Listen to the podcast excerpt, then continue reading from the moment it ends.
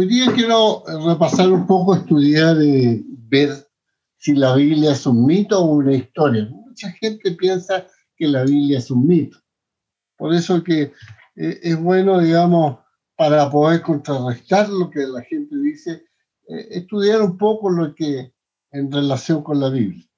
Ahí hay tres textos, tres versiones, pero que hablan lo mismo, de que la palabra es profeta y escrita por el profeta, dicha por el profeta, es la interpretación privada, no es de interpretación privada ni particular, ni el propio parecer de los escritores de la Biblia, ¿ah?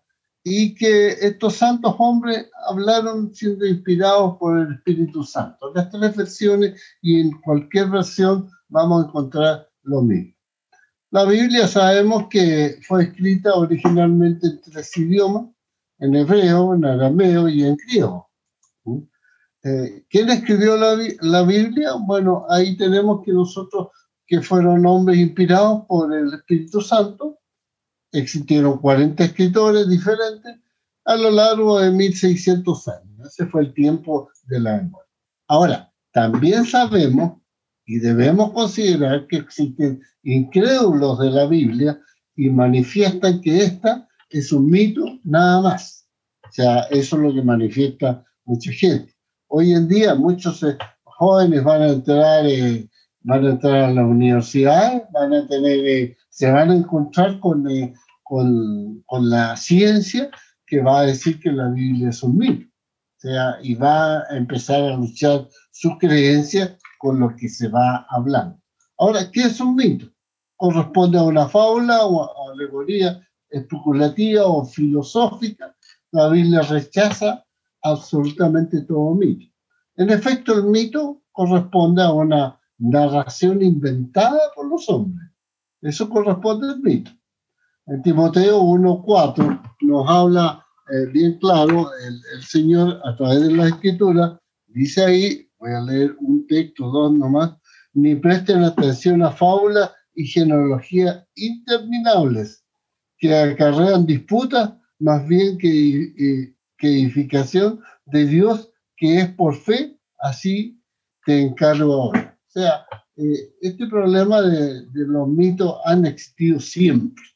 No es primera vez, ni es ahora, ni ahora. Segundo Timoteo también nos advierte que siempre van a existir maestros falsos que van a apartar a la gente de la verdad de la Biblia. Y en segundo Timoteo nos enseña a presentarnos ante Dios como obreros aprobados que usamos bien la palabra, que conocemos la palabra y obreros aprobados. El aprobado es quien sabe y conoce la escrituras. El mito griego, el Pegaso, que entendemos por mito, es un relato, es un cuento que se refiere a acontecimientos, prodigios, protagonizados por seres sobrenaturales o extraordinarios, tales como dioses, semidioses, héroes, monstruos o personajes fantásticos que buscan una explicación a un hecho o un fenómeno. La palabra mito viene del griego mitos y significa relato, aunque los romanos lo tradujeron por fábula, que significa lo que se habla. Es un error frecuente confundirlo con, con cuento, algo que se debe evitar, ya que todo mito es la narración de un suceso incomparable que se cuenta con cierta pretensión de verdad. Es decir, que pudiera haber sucedido, aunque no tiene certeza de ello.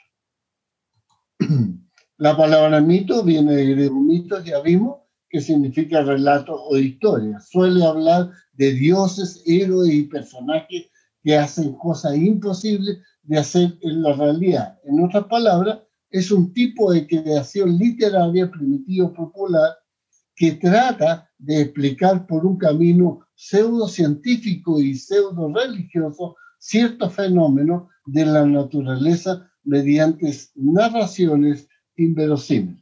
Ahí tenemos varios monitos de, de mitos. Los mitos son relatos legendarios y simbólicos que tratan de las relaciones entre la divinidad y los seres humanos desvelan el sentido del mundo y la vida.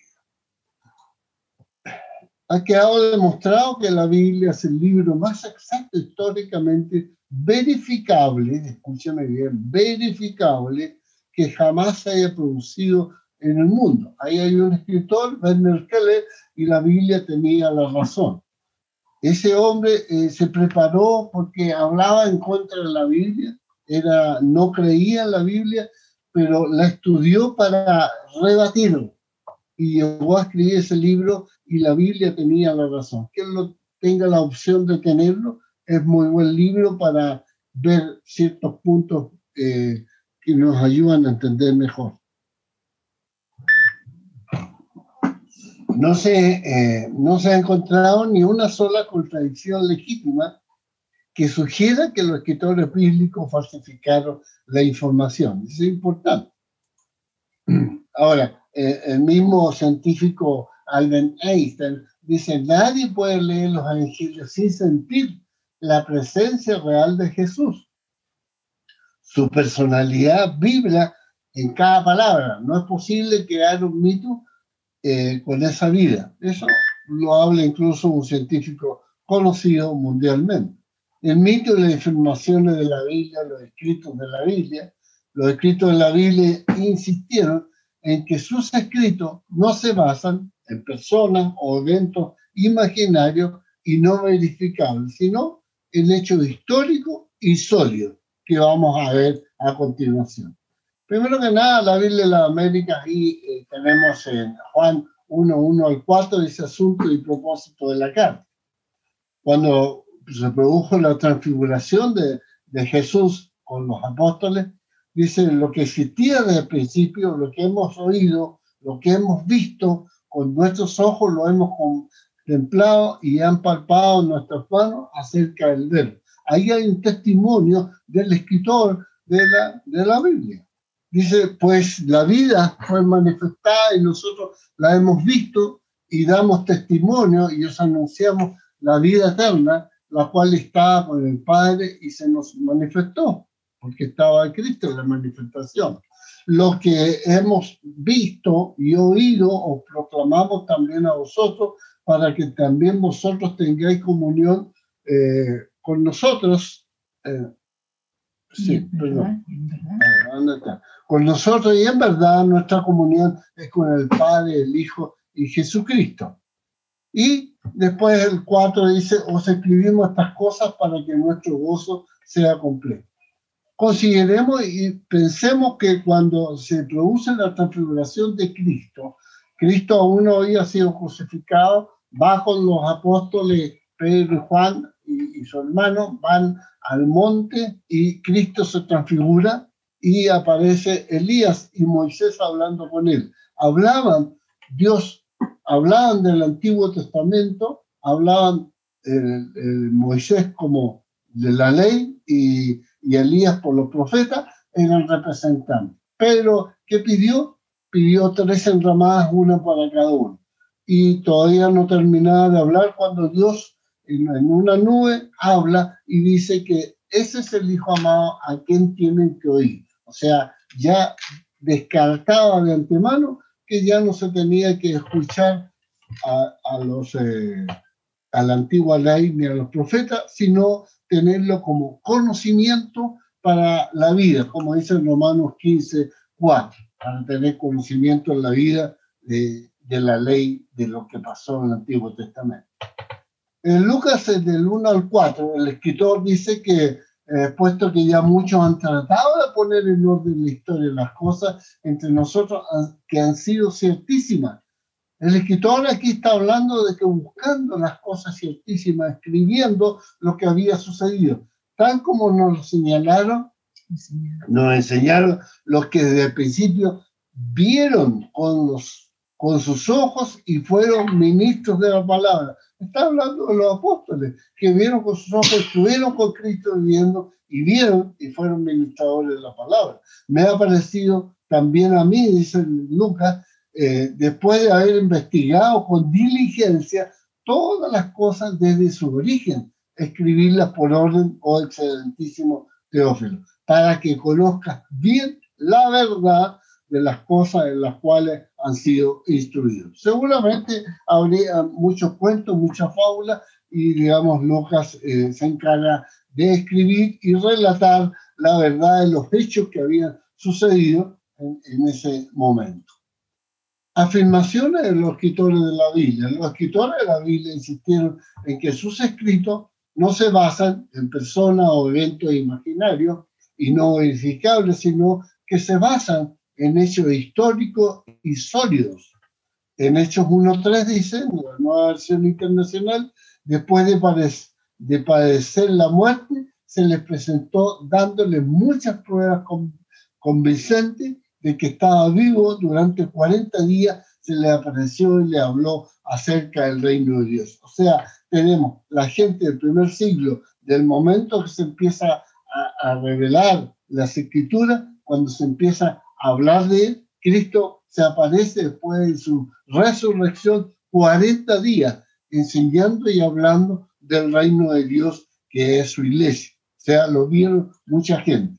La escritura dice en 1 Corintios 15, el 5 y 8, vemos el camino de Emmaus, fue una, una de las, de las eh, eh, apariciones de, de Cristo en ese camino dice en 1 Corintios 15, el 5 al 8, y que apareció a Cefa y después a los 12, y después apareció a más de 500 hermanos a la vez, los cuales muchos viven aún y otros ya duermen. Y después apareció a Jacob, y después a todos los apóstoles, y después le aparece al apóstol eh, Juan, eh, a Pablo, perdón, como último de todos los abortivos. O sea, ahí tenemos todos estos ejemplos de la aparición de Cristo que son la realidad y la, la verdad y que hubieron muchos testimonios de que fue verdad la resurrección de nuestro Señor. Génesis 1.1, en el, el, primer texto de la Biblia, es el texto que eh, objetan algunos científicos y no se dan cuenta que en ese texto está la verdad del Señor. Dice ahí en Génesis 1.1, en el principio creó Dios los cielos y la tierra. Él, si no creen eso, no pueden creer en nada. O sea, eh, eh, la Biblia y la ciencia eh, la podemos comparar. En el principio, el tiempo, Dios, el poder, creó la energía, los cielos, el espacio y la tierra la materia. Entonces tenemos los dos puntos, la Biblia y la ciencia. Son dos paralelos que, podemos, que pueden ver cualquier persona. Si busca para, para entender la Biblia, y ahí está, eh, en el principio creó Dios los cielos y la tierra, y, y, si busca lo científico, está el tiempo, el poder, la energía, el espacio y la materia. O sea, está todo concentrado en ese primer versículo de la Biblia que ya está enseñando que la Biblia es cierta. Eh, la Biblia no es un mito o historia. La comunidad científica se han preocupado de enseñar falsas creencias sobre la evolución orgánica y adoctrinar por medio de, la educación pública, literal e, eh, eh, algunos intentos para enseñar falsas creencias contra la Biblia, ignorando lo expuesto y señalado en la Biblia, comenzando desde Génesis 1 al 11, capítulo 1 al 11. Hay 11 capítulos que están hablando de la, de la certeza de que la Biblia es verdadera, que lo vamos a ver a continuación. Lo que nos va a dar la certeza de que la Biblia no es un mito o historia, sino que es la palabra de Dios revelada por el Espíritu Santo. Eh, en Génesis 1 al 11 nos va a demostrar que no es un mito o historia. El Nuevo Testamento prueba que Génesis es historia eh, literal y no un mito, lo que pasaremos a estudiar a continuación. El Nuevo Testamento prueba que Génesis es historia literal. Jesús y los escritores del Nuevo Testamento trataron consistentemente el Génesis como historia real. Jesús especificó el fundamento de la institución matrimonial citado en Génesis. Génesis 1, 27 y 2, 4 dice que y creó Dios al hombre a su imagen, la imagen de Dios lo creó varón y hembra los creó. Y el 24 dice, por tanto dejará el hombre a su padre y a su madre y se unirá a su mujer y serán una sola carne. Ahí vemos el fundamento del matrimonio creado por, el, por Jesús, eh, por Dios. Y dice ahí Jesús en el, capítulo de Mateo, dice, el que él respondió, le dijo, no sabéis, no habéis leído que él los hizo al principio varón y hembra los hizo, y dijo, por esto el hombre dejará padre, madre y se unirá a su mujer, los dos serán una sola carne. Estamos viendo la comparación de un texto de el fundamento de la institución del matrimonio citado en el libro de Génesis. Otro de los puntos es cuando Jesús mencionó a Abel como una persona real cuya sangre fue derramada a causa, eh, tiene una, una letra de más, a causa de su comportamiento justo. En Génesis 4.8, la reina Valera dice, y dijo Caín a, su hermano Abel, eh, salgamos al campo y aconteció que estando ellos en el campo, Caín se levantó contra su hermano Abel y lo mató. Mateo lo refleja, dice ahí, para que venga sobre vosotros toda sangre justa que se ha derramado sobre la tierra desde la sangre de Abel, el justo, hasta la sangre de Zacarías, hijo de Bedequías, a quien mataste entre el templo y el altar. Otro de los puntos que vemos cuando Jesús declaró que Satanás era un homicida desde el principio y padre de mentira, refiriéndose a su caída. En Génesis 3, 4 y 19 dice el 4, entonces la serpiente dijo a la mujer, no moriréis. Y el 19, con el sudor de tu rostro comerás el pan hasta que vuelvas a la tierra, porque de ella fuiste tomado, pues polvo eres y al polvo volverás. Y lo vemos en el Nuevo Testamento, Juan 8:44. Vosotros sois de vuestro padre el diablo, y los deseos de vuestro padre queréis hacer. Él ha sido homicida, ¿de cuándo? Desde el principio, y no ha permanecido a la verdad, porque no hay verdad en él. Cuando habla mentira, de suyo habla porque es mentiroso el padre de mentira. Ahí tenemos la comparación de lo que habló Jesús sobre Satanás, que era un homicida del principio y era padre de mentira y se refirió a la caída de él. Otro punto, cuando Jesús habló, hizo referencia en los escritos de Moisés como representaciones genuinas de la historia del pasado. En Juan 5:46, porque si creyereis a Moisés, me creeríais a mí, dice el Señor, escribió, él. Pero si no creíste a sus escritos, ¿cómo creéis en mi palabra? Bueno, esta es otra versión de Dios habla hoy que dice lo mismo, porque si ustedes le creyeran a Moisés también, me creerían a mí, porque Moisés escribió acerca de mí. Pero si no creen lo que él escribió, ¿cómo van a creer lo que yo les digo? Ya va enseñando. Jesús habló de los días de Noé y del diluvio como un evento histórico real. Estamos hablando de la comparación de Génesis capítulo 1 al 11 con el Nuevo Testamento. No se olviden lo que estamos comparando. Génesis 6, 5 al 8, la reina le dice, eh, y vio Jehová que la maldad de los hombres era mucha en la tierra y que todo el signo de los pensamientos del corazón de ellos era de continuo solamente el mal. Y se arrepintió Jehová de haber hecho al hombre en la tierra y le dolió en su corazón. Y dijo, Jehová raeré de sobre la faz de la tierra a los hombres que he creado desde el hombre hasta la bestia y hasta el reptil y las aves del cielo, pues me arrepiento de haberlos hecho.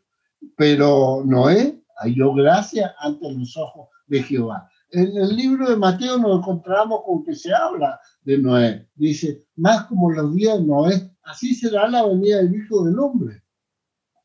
Porque como en los días antes del diluvio estaban comiendo y bebiendo, casándose y dándose el casamiento, hasta el día en que Noé entró en el arca, en el arca y no entendieron hasta que vino el diluvio y se los llevó a todos. Así será también la venida del Hijo del Hombre. Otra comparación que hay cuando comparó a Capernaum con Sodoma en Génesis de los capítulos 18 y 19. Uno lee todos esos capítulos, va a poder extraer esta información.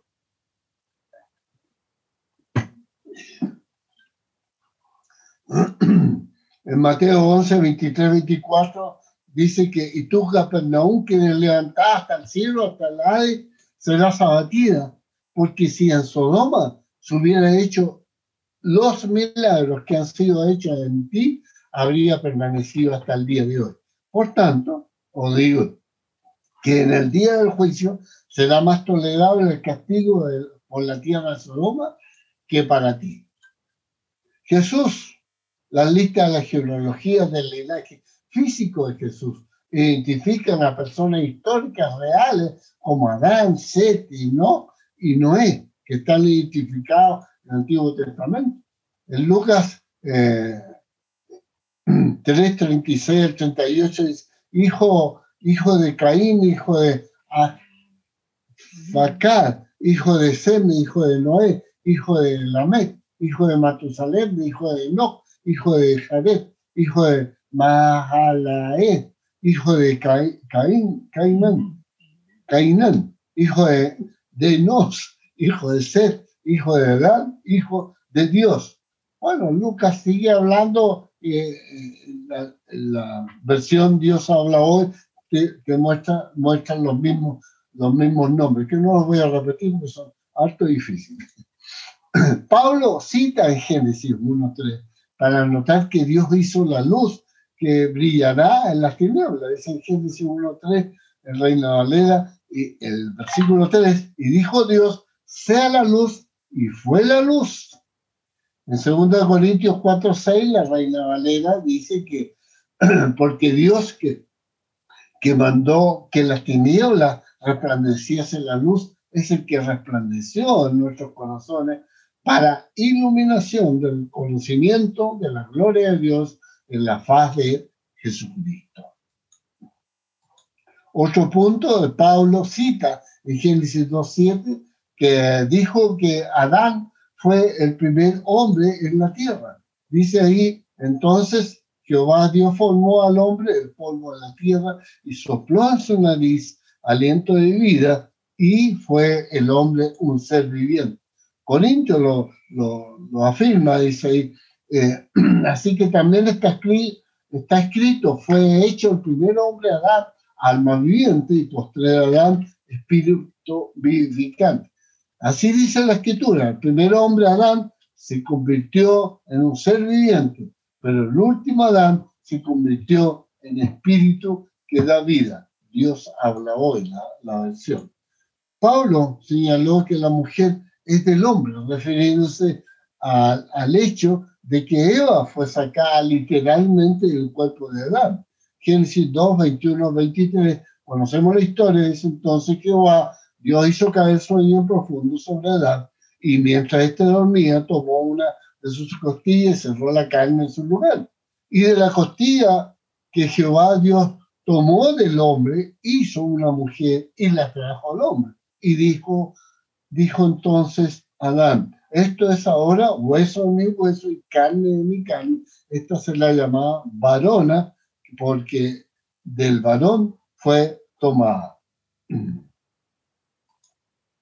Corintios 11:8 dice, eh, porque del, el, eh, el, varón no procede de la mujer, sino que la mujer del varón. Y el 11:12 de Corintios, primera, Dice, porque así como la mujer procede del varón, también el varón nace de la mujer, pero, eh, pero todo procede de Dios.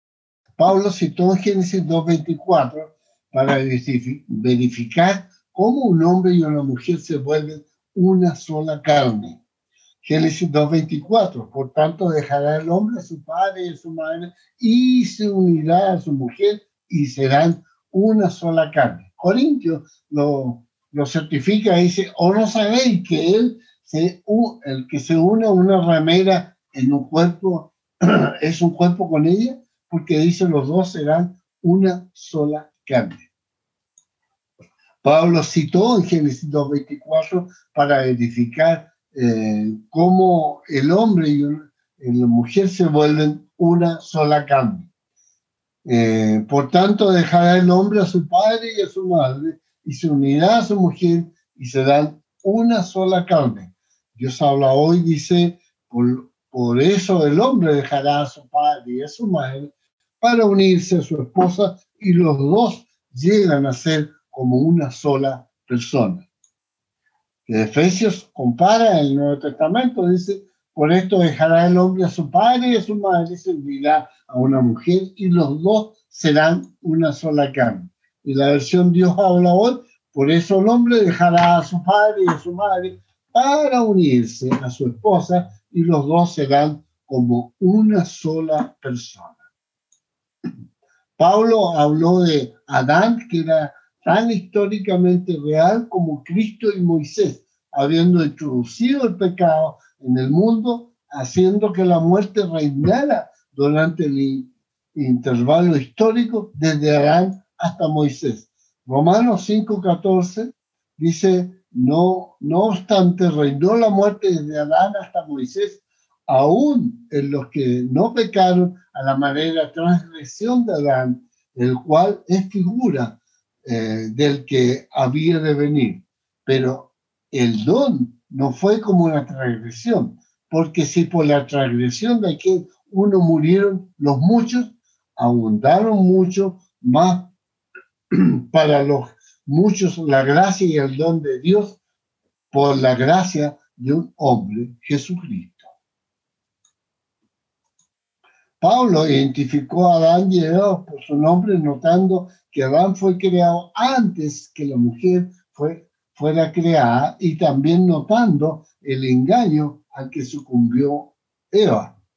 Eh, dice entonces Jehová Dios hizo caer sueño profundo sobre Adán y mientras éste dormía, se tomó, tomó una costilla eh, y cerró la carne en su lugar y de la costilla que Jehová Dios tomó, del hombre hizo una mujer y la trajo al hombre.